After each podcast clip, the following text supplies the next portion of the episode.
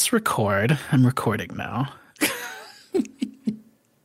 like how you just always very like subtly and coolly hit that record button, you know. I, like- well, you know. we're just sliding into the record right now. Hey, everybody, what's up? You're listening to the Gatecrasher podcast. I am Kenny, he, him.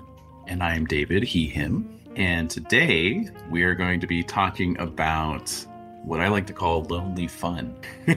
With an emphasis term. on, I know, with an emphasis on solo role playing experiences. But. I think for myself at least, I'm going to touch on a few other solo gaming options that are for tabletop gaming of all kinds. Hmm Yeah, I actually, I, I've also done talking about solo gaming, like role playing games. I've been doing. We'll get into that. We'll get into that. But it's not just going to be role playing. It's going to be wargaming for me as well. And I'm sure you probably have some Absolutely.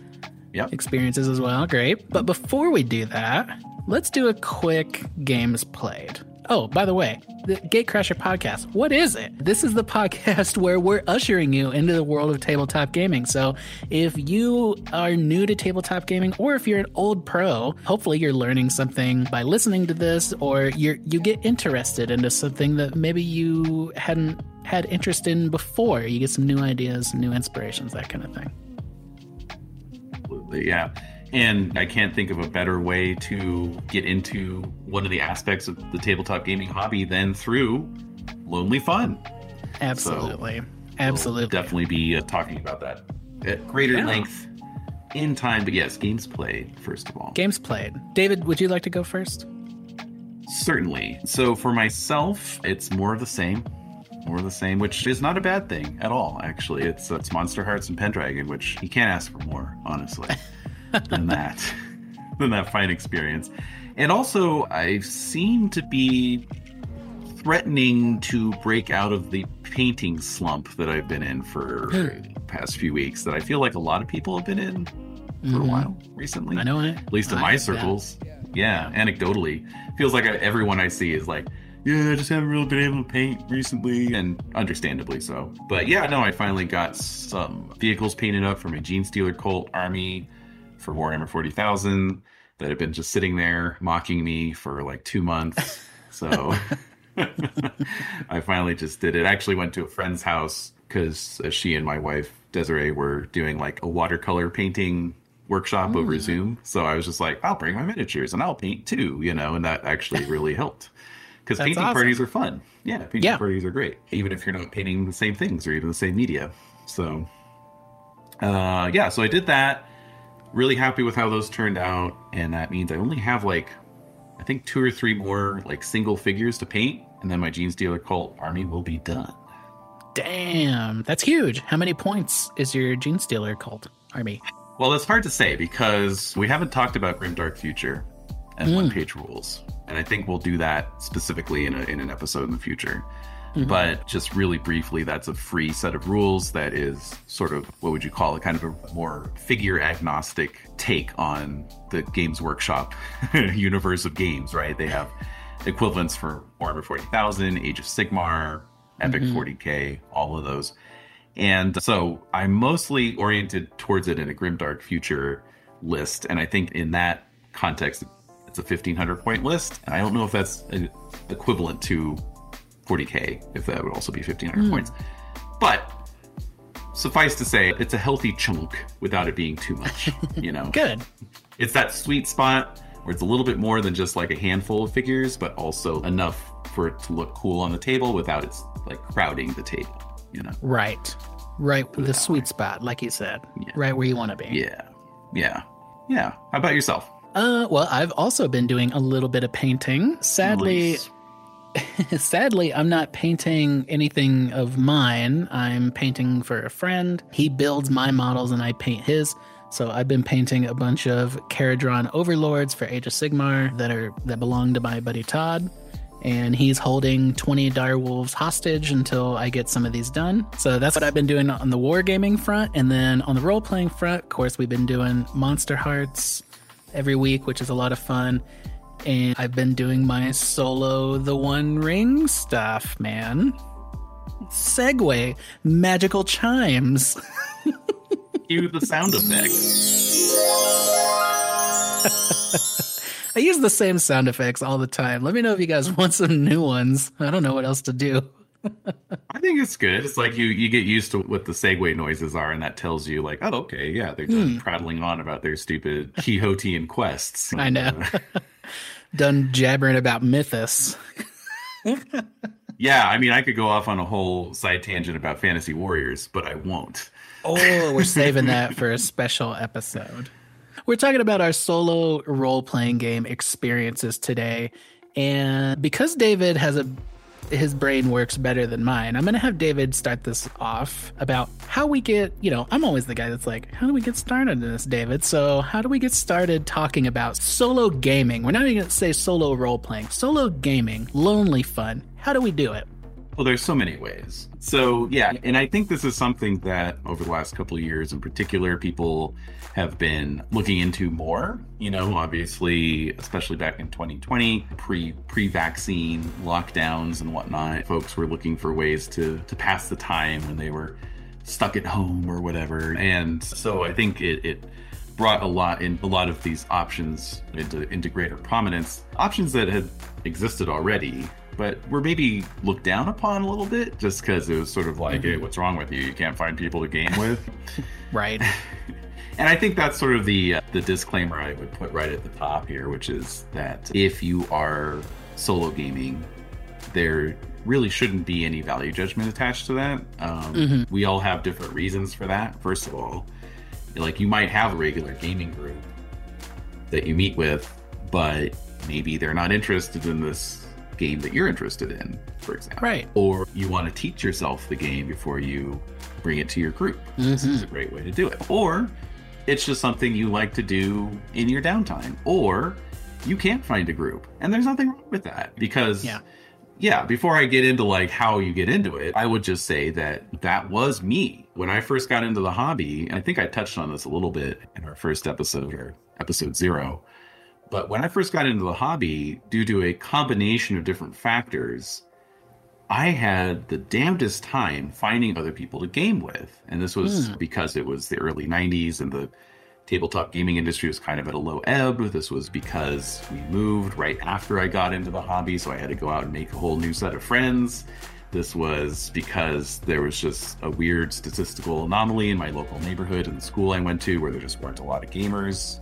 All these different things sort of con- combining meant that I had a really tough time finding folks to play with. And so for a good two or three years, which when you're a young adolescent is forever. I was basically it was just basically me, myself, and I. And my hobby was really like purchasing gaming products. Right. That was my participation in the hobby, right? Which is Um, which, which is totally valid. Which totally yeah, valid. yeah, yeah. We talked about that. I mean that that is a form of hobby participation for sure. And I also very much wanted to actually game. So, like for example, I I um, came up with my own version of like a, a sort of dungeon die, where it's like I would roll a d. I actually drew little icons on a piece of graph paper and cut them out and taped them onto a six-sided dice or die Oh yes. You know, so it'd be like tunnel, junction, room, you know, that kind of thing. So that I could generate a dungeon as I went across the sheet of graph paper with my character. Dude, ahead of your time. Uh, way ahead of your time. I mean, there there's a random dungeon generator in the first edition Dungeon Master's Guide, but I didn't have that at the time, Oh. sadly. So yeah, I would do stuff like that. I made tons of characters, which was fun. It's a fun thing to do.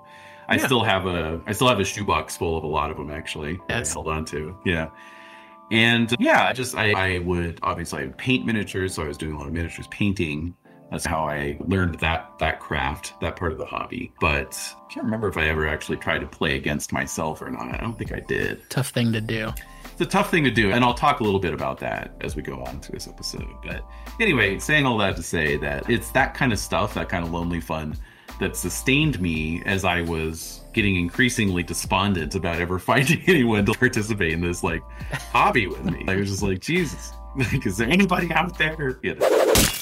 That that's my backstory, like my relationship to solo gaming. And of course, I talked before about the Lone Wolf books as well, and how those introduced me to adventure gaming, if you will, and so taught me the basics of what a role playing game is and how it works and all that sort of stuff in a very simplified form. And also the D and D basic box set that was around at the time had a tutorial, like a solo adventure tutorial in it. Hmm. And I, to this day, remain a big fan of those. Those game book style things. Like, for example, the Pendragon starter set will have a solo tutorial in it. Oh, Yeah, which was kind of like a lot of the. fun I mean, we. Oh, I'm excited to read it um, and play it. And Mm-hmm. um, there, we just talked in our Call of Cthulhu episode about how it has the solo introductory book as well, right? It does, and there are other solo Call of Cthulhu adventures as well. So there's like Alone Against the Frost, for example, is another one Mm-hmm. off the top of my head. Alone, I think it's like Frost, Flame, Dark. Alone, oh, Alone Against the Tide. Alone Against the Tide. The Tide. That was it. Yeah, yeah. So, saying all that to say that in order to, so first of all, it's the question is, what kind of solo gaming do you want to do? Is it a role playing game? Is it a miniatures war game? Is it a board war game? You know, Mm, and there are different options for all of those but we'll talk about role-playing games first and foremost i think. And and so for those now those would be i think the least logical right? You would think like oh yeah i could see how you could design a game that you could be playing against yourself if it's like a war game right? You know Mhm. like there's some kind of like procedural bot that like generates the opponent's moves or something like that. But like a role-playing game you would think would be very difficult to play by yourself. And Right. it certainly defeated me back in the day, trying to figure out how to do that. But it's interesting because I think there have been some real strides made in recent years in that direction, even before the pandemic. And so one of those is developing this sort of oracle system where it's Mhm. like you you play the game from the perspective of a character, but uh, you know, anytime there's like a decision point, you roll on some tables that will then tell you like what's pushing back against your character, right? right. And the, the first, my first encounter with that was mm, maybe about eight or eight or so years ago, eight or ten years ago, with this thing called the Mythic Game Master Emulator. Yeah, and as far as I know, this is the first of its kind. There have been other products since then that have used the same approach, which is you have these charts in the book that you consult whenever there's a question of what's going to happen. And you roll on the chart, and then it gives you this kind of vague answer that you then interpret in the context of what's going on in the narrative, right? hmm So the Mythic Game Master emulator, that's system agnostic. You can use that with any RPG system. Wow. Then you have games like Iron Sworn Right. and and then the Strider mode for the One Ring, which I believe was written by the same person, Yes. and which you have some more familiar with. You have some more familiarity with. So I can kick it over to you if you want to talk about that. a little bit. Oh yeah, definitely. Yeah, when it comes to uh, like specifically the Oracle or just yeah, so the Oracle there's two different ways that it works in the One Ring. So the first way that it works is a binary question, yes or no. And you are rolling a die and you're determining the odds that the well, okay. So, first of all, you are asking yourself a question where the positive outcome is yes. So, you're going down a dungeon. Is there a light source nearby? The positive answer would be yes. Then you set your difficulty, you set your own difficulty on how likely the answer is yes. If it's middling, if it's likely, if it's unlikely, if it's impossible, that kind of thing. And then you roll a die and based on your based on your likelihood of the answer being in the affirmative, the die roll is could be higher or lower. If it's very likely, your die roll is very likely to succeed. So that's the way that you answer yes or no questions in the one ring. The second way is open-ended questions, such as what is the enemy, what is my enemy doing to prevent me from passing this thing? And there's a ton uh, in the one ring, there's 12 tables and each table has six results on it and mm-hmm. and three columns on each table and every one is an action an aspect, and a focus. So you can roll basically as many die as you want. You're rolling a d12 and a d6 every time to get to generate a word.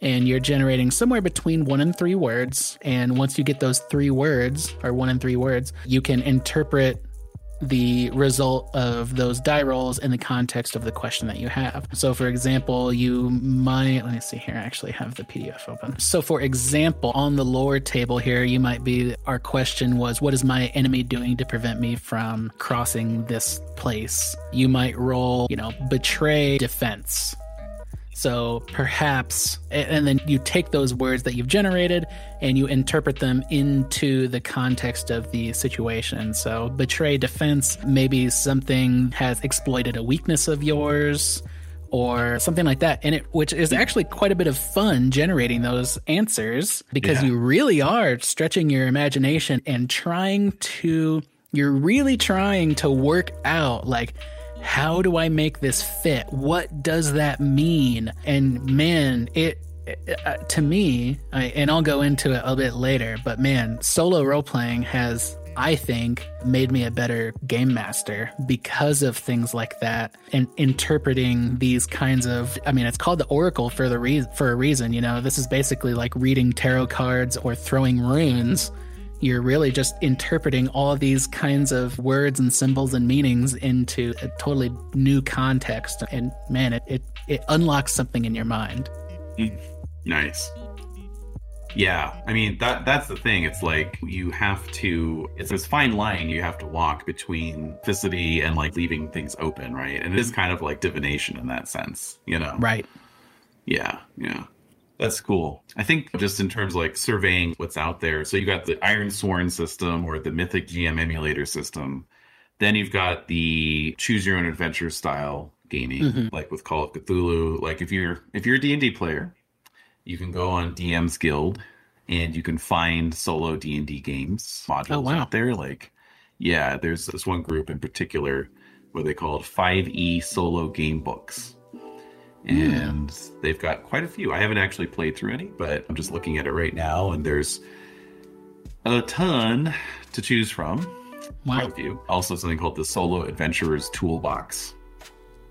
So, lots of options there for playing D&D solo. And then like in the realm of like more experimental story games and that kind of thing. There's some interesting work being done there as well. The, the one that I'm aware of and somewhat familiar with, although I haven't played it, is Thousand Year Old Vampire. I don't know if you're oh. familiar with that one at all.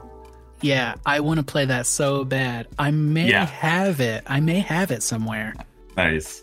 Uh, wow, that would be cool. Yeah, because that's one of those ones. That's one of those like sort of boutique games, right? Where it's like the game itself is part of the experience, like the actual physical right. book, because it's like basically you're creating a diary of this thousand-year-old vampire and and what his memories are, or their memories are from their thousand-year existence. And so by the time you're done, you've filled in all these pages in the book itself. You've written in the book and mm-hmm. so then you the book becomes the artifact it becomes the diary of this thousand year old vampire yeah and there was a guy i think it went viral on twitter there was a guy he was a digital illustrator and he had created these incredible illustrations of all of his journal entries for thousand year old vampire and they were so they were really cool i'll try to find yeah. i'll try to find him and link him in the show notes which.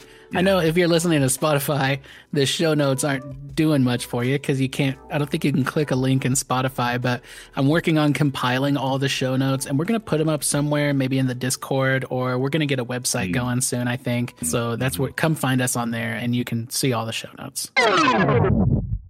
Where do we go after this? What's the next step on this train of well, lo- lonely fun? yeah, so I think that kind of brings up the logical question of the why. Why are you right. why are you engaging in solo RPGs?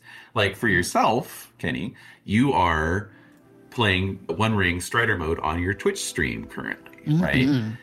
And so this is something that you are sharing with people. So it's ironic, yes. right? It's like you're doing this yeah. lonely fun activity, but for an audience and like you know who are being very receptive to what you're doing like you're getting a yeah. lot of really positive feedback people are like i love this shit i know like folks who just really really are into it And it's interesting too because one of the perennial debates, if you're into RPGs, is the question of are role playing games story generating activities, right? Are you telling a story mm. when you play a role playing game?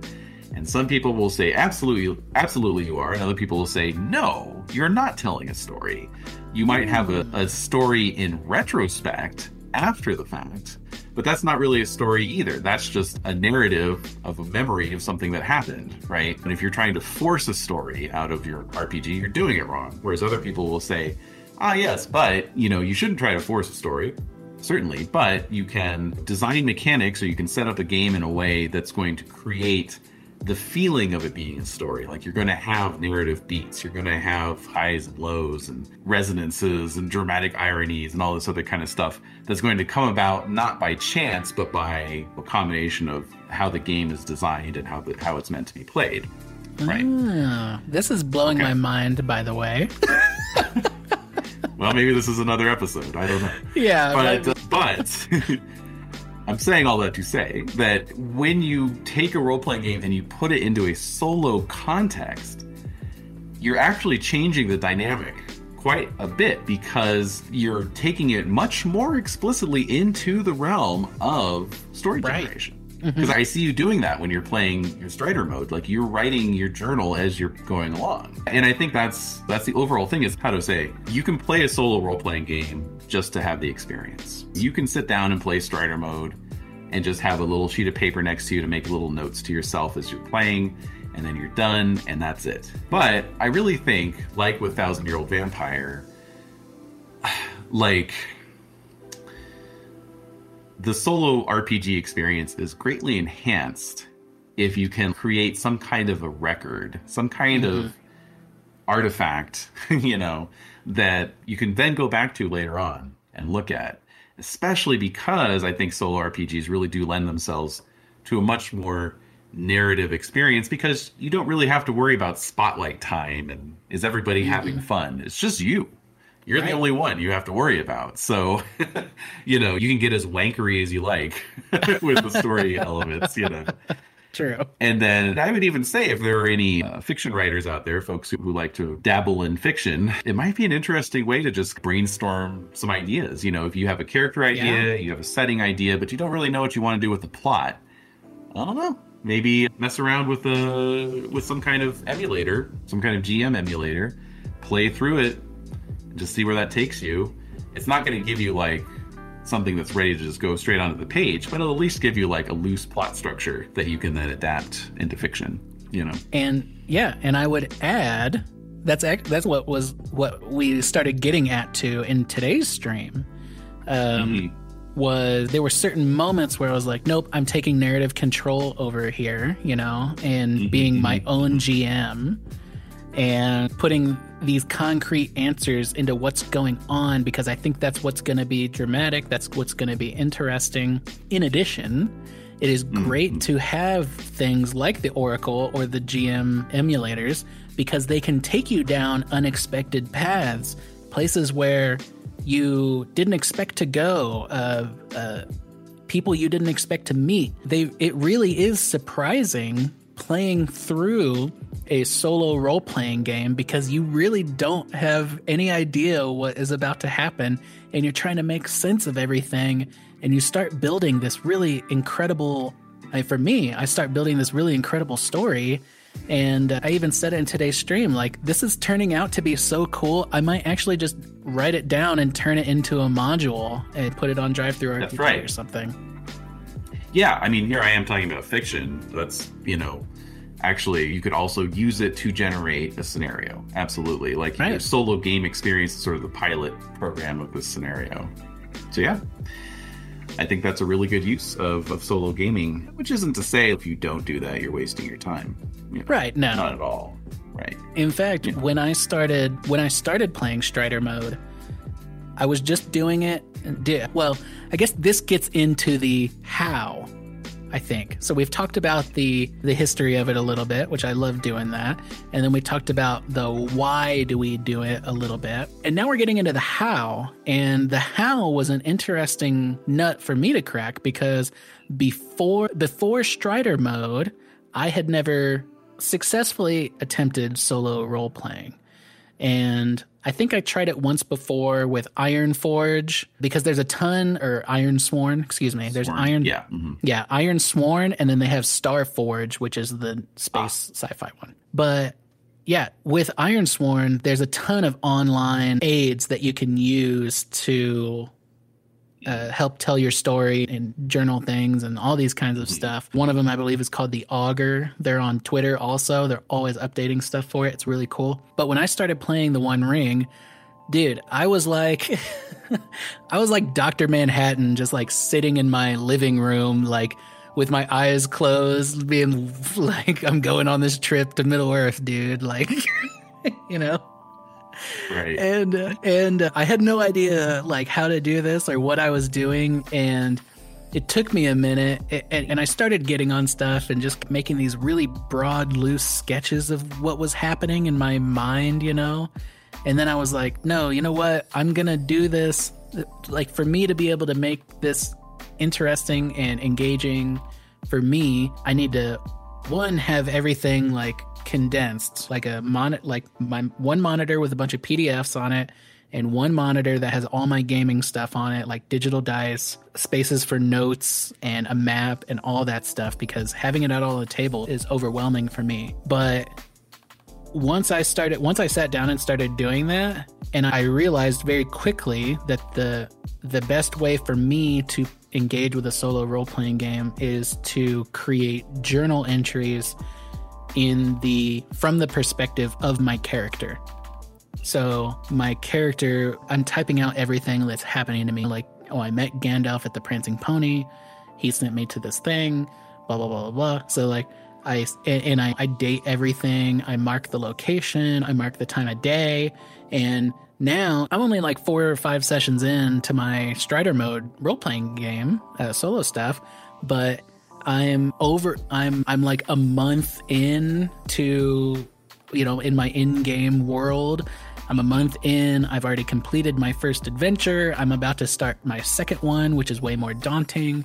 And I've created this. I and I have this awesome journal of all of these interesting things that happened to me that I didn't expect. And it's quite a bit of fun. So that's my how is is sitting down on my computer and and to back up even a little bit further so the first time i started playing the one ring i was just like i said like manifesting it like doctor strange in my living room. And and then the second time i sat down on my computer and i was like nope i'm still having a lot of fun doing this.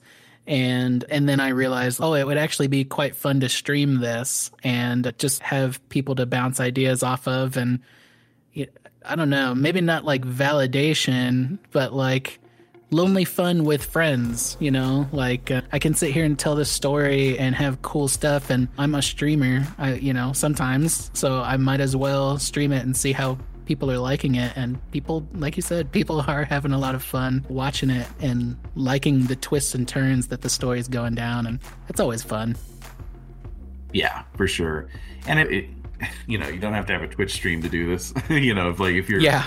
If you're writing things down, you can just circulate it amongst your friends. You know, just write Right. it up Oh, and send totally. it out, or write up a script if you've got a mic and a recording platform of your choice. Just uh-huh. do a little, I don't know, audiobook, so to speak. You know, dude podcast your that was my initial thought actually i was like all right if i don't stream this i'm gonna try to do like an audio drama or something and see Yeah, where yeah. it goes but we'll see what happens but in that like having lonely fun with friends sharing it around and stuff like that it would be imagine how cool it would be if you had four people doing strider mode or whatever hmm. role-playing universe or whatever fictional universe we want to be in but everybody's doing strider mode and you're all in the in this shared world just adventuring by yourselves in different corners of the map and sending each other letters like somebody's like hey i'm gonna keep track of the date like every week is a month in game or something like that and mm-hmm. you get an email thread going of players like sending correspondences like, oh, it's me from the north again. You know, this week I encountered some trolls and I found a precious artifact. Does anybody know what this is? And and having that kind of shared universe kind of thing going on would just be a lot of it's like a what was that? A West Marches campaign, but solo. yeah. You know, it's so funny because this is a perfect example of how everything comes around again eventually because this is something that was a big part of the hobby when I was first getting into it mm. that has since pretty much disappeared. It might still be out there in some kind of vestigial way, but it was play by mail, play by mail gaming. Yeah. And this was the thing. I would see ads for it in, in game magazines and stuff. And what you would do is you would just sign up and they would send you a packet and it was a subscription service. You would pay to be involved in this M game, as they call them. And basically, one person or a team of people would be running it, and they would just get it was like monthly. I mean, this was this was the sort of thing where it's like you could get into a PBM game and play it for like the next eight years of your life or something, because you would get this packet of information telling you what's going on from the perspective of your character or the well oftentimes it was like a nation level game like you might be playing the king of a nation mm. or something. So it was kind of a hybrid of an rpg and a war game in that sense. But you would get this information packet every month that would tell you here's what's going on and be from your perspective. So there'd be things you weren't aware wow. of that were happening. And uh, and you would just fill out the answers to questions and you would say like well here's what i'm here's my order. Here's what's gonna here's what i want to happen and then you would send that back in and they'd run that through the process and you know they'd have their own sort of engine behind the scenes that was like determining outcomes of things you know? Yeah it was wild. It was one of those things where it was like as a sort of self-taught gamer i was sort of told myself like well maybe i'll get into this one day and then it just so happened that i was getting into the hobby during as it turned out the sunset years of that particular form of playing. But you know it did carry on through play by email. I actually was in a couple of play by email role playing games in the early 2000s, which was horrendous. Wow. Uh, because it just it even by email it took forever, and then always and also yeah. inevitably there'd be like the two guys in the group who worked some kind of job where they were just at their computers all day so they would just be like doing their whole bit, and then you would come home and check your email. There'd be like 85 messages to get caught up on, and they've advanced the narrative, and you're just still like, I'm still back at the camp. so um, that never worked too well in my experience. But there was play by email, play by post was another one. Right. It's a right. message board system. So, um, so you could very much do like a hybrid of that. You could bring back that idea of doing like a play by mail game through a digital medium, basically what you're describing, where it's like everybody independently doing some kind of solo RPG thing, but then sending in reports to some kind of central hub, the one GM or whoever is running it, who then collates everything and then lets them know oh here's there's going to be like periodic like updates of like here's what's going on in the wider mm. world or you like the wildest bit would be if two of the independent solo games cross paths right right which you yeah. which you can actually do. They mentioned that in Strider mode in the One Ring is that mm. you can. It's not only solo. You can play co-op, which I think would be a ton of fun. I, we'll see. I would love to give that a shot. So we'll see. Maybe one day something like that'll happen. Uh, mm-hmm. But moving on from role playing games, because you mentioned like a cross between you. Well, you mentioned war games a moment ago, so I want to talk about mm-hmm. solo wargaming because this is also something that you and I have experience with doing. In fact, you played a solo game of Chain of Command that is available to watch on our YouTube channel, YouTube.com/slash GateCrasherPod. And what was that like? For, what was that like for you? It was fun. I actually played two games of Chain of Command solo. The first one I played was using a system that somebody developed specifically for solo gaming. And it is this kind of like procedural AI that will determine outcomes or generate reactions, deployments on the table, and so forth of the opposing force. So you're really just playing your chosen side and then but you're also like moving miniatures around for the other side but according to what the what the ai is telling you basically so i did that one first And then I did a second one, and this is the one that actually got filmed and edited and uploaded, where I just played both sides. I just played against myself and just basically switched my hats out. So right. Side A, I would do everything that was best for side A, and then once I mm-hmm. went over side B, I tried. I wasn't trying to like push one side winning over the other. You know, right? You're not trying to for. You're not trying to create a narrative. You're seeing Correct. what's happening. Yeah. Yeah. As it's playing. Now, of course, the argument there is, well, there's still going to be some bias. There's going to be some unconscious bias there. Maybe you're rooting for the one side to win over the other, or you're just not you're not as into playing the one side as you are the other side, or whatever mm-hmm. it may be. So I'm not necessarily saying like these systems that are out there that exist for playing against yourself and against an AI are bad. I just think that particular system I there were a lot of like hoops I had to jump through. The system requires you to you're drawing cards and there's you've separated your cards into different decks and then you're right. doing this, you're doing that. And just I felt like it wasn't really giving me the authentic chain of command experience, which is playing that that system's very specific and like the kind of experience it gives you. So I really wanted to then just play like a regular game, so to speak. But if you don't care as much about that and you're just more like, you know, hey, I'm just using this system to like resolve this game and I don't really care that it's not giving me the experience that, that I was looking for out of the system itself, then yeah, I'd say knock yourself out. And there are even games out there that are specifically designed for solo gaming or with solo gaming in mind, I should say. So, mm. like in the world of World War II historical rules, there's a game called Nuts, which which even if you're playing against a live opponent, has a mechanic built into it where you're there's this it's called the chain reaction system because you might do one thing and then that will create a reaction on your opponent's side, which then create a reaction on your side. So it's like boom, boom, boom, boom, boom, you know. So obviously that lends itself very well to solo gaming. And there's YouTube channel. I think there's a YouTube channel out there that's specifically like this guy just does solo games of nuts and films them. And, you know. I love that. yeah. Um, so yeah, it's I'm sure there must be options for that, like for uh, Games Workshop games as well, or just generic engines to do that. You know.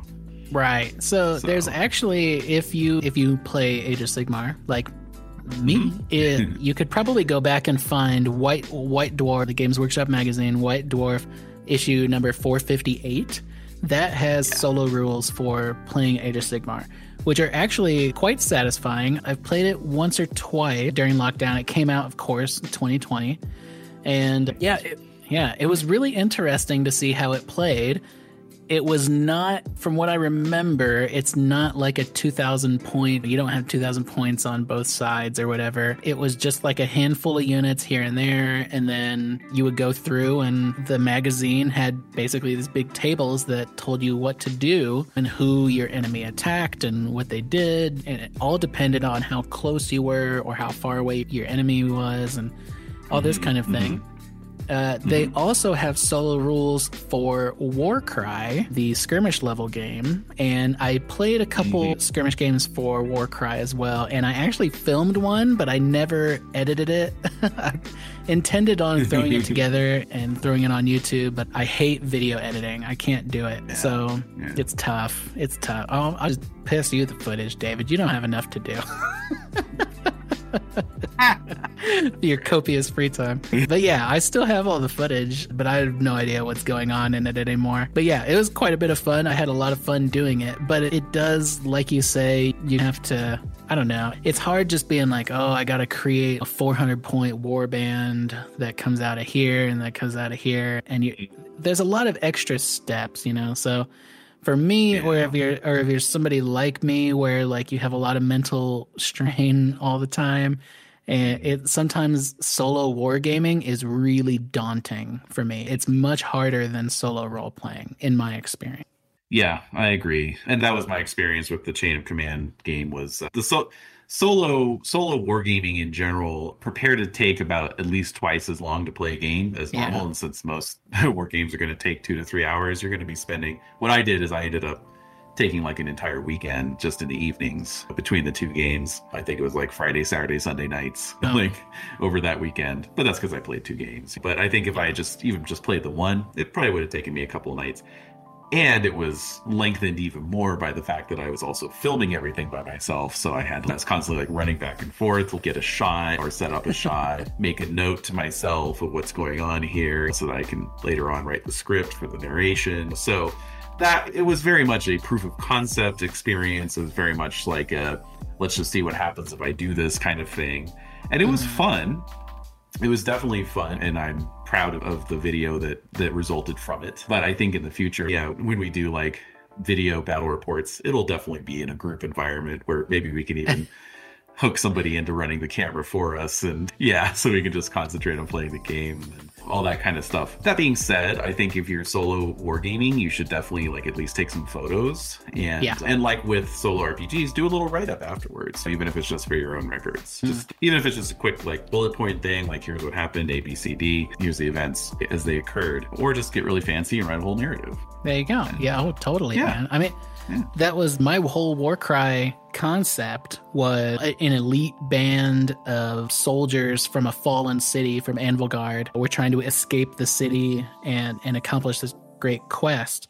Of course, like I said, I only got one game into it because it got really daunting and my I scatter around a lot. But yeah, it was still a lot of fun. And even though I only got one game out of it, I still have this big narrative in my head of these named characters and what they're trying to do and the environment that they live in. And it's really cool. And I can always revisit it. And I have a whole army based on that theme.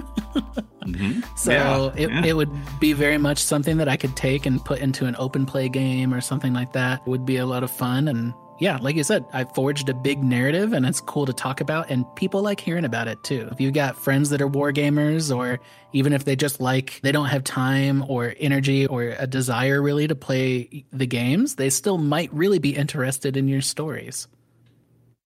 Yeah, for sure. And to get back to something I said at the top of all this, I think a lot of times people are solo gaming because they can't either can't find a group or the game they're interested in is something that only they're interested in.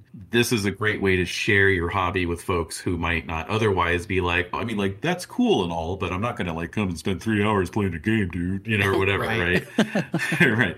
But they might still be like, well, yeah, that's, I love reading your updates of what's going on with your, your Ranger of the North or like how your campaign's going in, you know, 1809 Spain or something like that, right? Oh, right. Uh, I was just gonna Everyone say, loves some, a good uh, narrative. Yeah, yes. I was just gonna say too, our I would love to get like a solo war game thing going for like our American War for Independence stuff. Something like that would be really cool. And if you're into solo experience wargaming, I would be remiss if I didn't talk about Rangers of Shadow Deep, mm-hmm. which is a, a, another miniature agnostic war game that you can grab very inexpensive. You can use whatever models or tokens, Legos, whatever you got, and get something on the table. And it's a lot of fun there's these big narratives, so you don't really have to worry about creating your own story. You're playing through a story with a bunch of different pathways, and you might find the sword here, you might not. Mm-hmm. You might get away from the town in time, you might not, and the game just continues to go. So it's a lot of fun if you're looking to dip your toe into solo wargaming. I really recommend it. And if you want to try it with a friend, it is also a big co op mode too. So very yeah. easy to do and a lot of fun. Yeah, that was like the number one seller on DriveThru RPG for a long time, you know. yeah, um, yeah. A couple of years ago, obviously, people were using that for their miniatures gaming fix. Uh, yeah, you know. it's and I can I vouch for it. I played through I played through a bit of it. I didn't play through all of it, but I do know that they released a second edition with a big FAQ in it and updated things and this and that. And apparently, it, apparently it plays like a dream. So I'm excited to give that another shot someday. Man, who knows? Maybe that's my AWI experience while I'm just sitting here alone. As the gods continue to mock us. Um. Well, and that same author wrote Silver Bayonet, which is a, right. a supernatural Napoleonics game, if that makes any sense. True. And and Napoleonic's monster hunting game. And I have yet to crack that book open, but I would imagine that you could solo game the hell out of that as well because it's the same yeah. kind of scale. Right? Yeah, and the it actually would probably be better, and or you could use it for whatever period you wanted, really. So having Yeah, my yeah. Queen's Rangers fighting a bunch of vampires sounds a lot like a lot of fun. So- yes. so yeah, maybe that's a good thing to. And yeah, the, all the monsters are operated off AI. So so yeah, Yeah, there's exactly. no reason for you to not just get all your crap out that you spent a bunch of time building and painting and a bunch of money buying, and get it on the table. And just play a game, and, it's cool to. What I like about all this stuff, we talked about like creating, uh, like records, even just for yourself it's cool to Mhm. play through these and have these kind of procedurally generated events occur, like a monster coming in to attack a certain unit next to a building or something like that. And you get these really organic photo opportunities where you're like, oh, I may not, I probably wouldn't have thought to set my monsters and models up like this, but now they're here and it looks really cool and I know what's going on and I'm gonna just take a quick picture, and it, it looks cool, you know. throw it up mm-hmm. on Twitter, throw it on Instagram, and you'll get a bunch of mm-hmm. likes, and everyone will celebrate. yeah, I, I think speaking of play by mail games earlier, that was maybe like a golden age of solo gaming at one time, but I feel like it's maybe coming back around in a lot Mhm. of ways where there's just there's so many more options. If we had done this episode uh, even 10 years ago or 5 years ago maybe, I don't know. We wouldn't have had as much to say. There just wasn't as much out there for RPGs or miniatures games. So Definitely. it's pretty cool. But I just wanted Yeah. to share this bit from the, the Wikipedia entry on Play by Mail Gaming because this is just this is too amazing not to share. It says um, Jim Townsend noted in 1990 that hundreds of PBM games were available. Hundreds were available, Wow. ranging from quote all science fiction and fantasy themes to such exotics as war simulations, generally more complex World War games than those which wargamers play, dueling games, humorous games, sports simulations, etc. Play by mail games also provide a wide array of possible roles to play. These include, quote, trader, fighter, explorer, and diplomat. Roles range from pirates to space characters to, quote, previously unknown creatures. In the Oh. game Monster Island, players assume the role of a monster which explores a massive island. And the Hmm. title of the PBM game, You're an Amoeba, Go! indicates the unusual role as players struggle in a 3D pool of primordial ooze, directing the evolution of a legion of microorganisms. That's amazing. I mean, except that you would find on itch today, you know. Yeah, right. Yeah. you really would. Yeah, everything new is old, man. Vice Yeah. versa. That's amazing. Well, I think that probably does it for today. I don't know. Did we I, did we miss anything? no, I don't think so. And I- And I think this entire episode was how do you get into this? And that's Yeah. maybe just the final note is like maybe the best thing about solo gaming is there are no gatekeepers to get past. Like you just get into it and you do it and you can do it however you want, which Yeah. is pretty cool. It is you are the master of your you're the keeper of your own gate and the crasher of it with solo role playing. Find a way to crash it down, find a way to to to how it works for you, whether it's writing down in a journal or sending little emails to a friend who's in doesn't want to play but likes reading about it. You can do all kinds of stuff. So I hope you do. And if you want to come by and share your role playing experiences with us, find us on Twitter at GateCrasherPod. And there you can find our Linktree, which got a Discord invite. Come hang out. We're always talking about cool stuff in the Discord with a great little community that is very interested in different kinds of games and people who enjoy talking about the episodes. And we always continue the discussion over there. It's a lot of fun. It is indeed. Yeah, we've already got a nice little community going. So the more the merrier, as they say. That's right. Awesome. Well, thank you guys so much for listening. I hope you guys found some value out of this. And yeah, I th- join us next time when we talk about the X card and RPG safety tools. Yes. Yeah. We did it. Yeah. We did it. We did it. I can't wait to talk about that. That's great. I know that that's going to be a good episode. I'm really looking forward to that. Okay. Well, thank you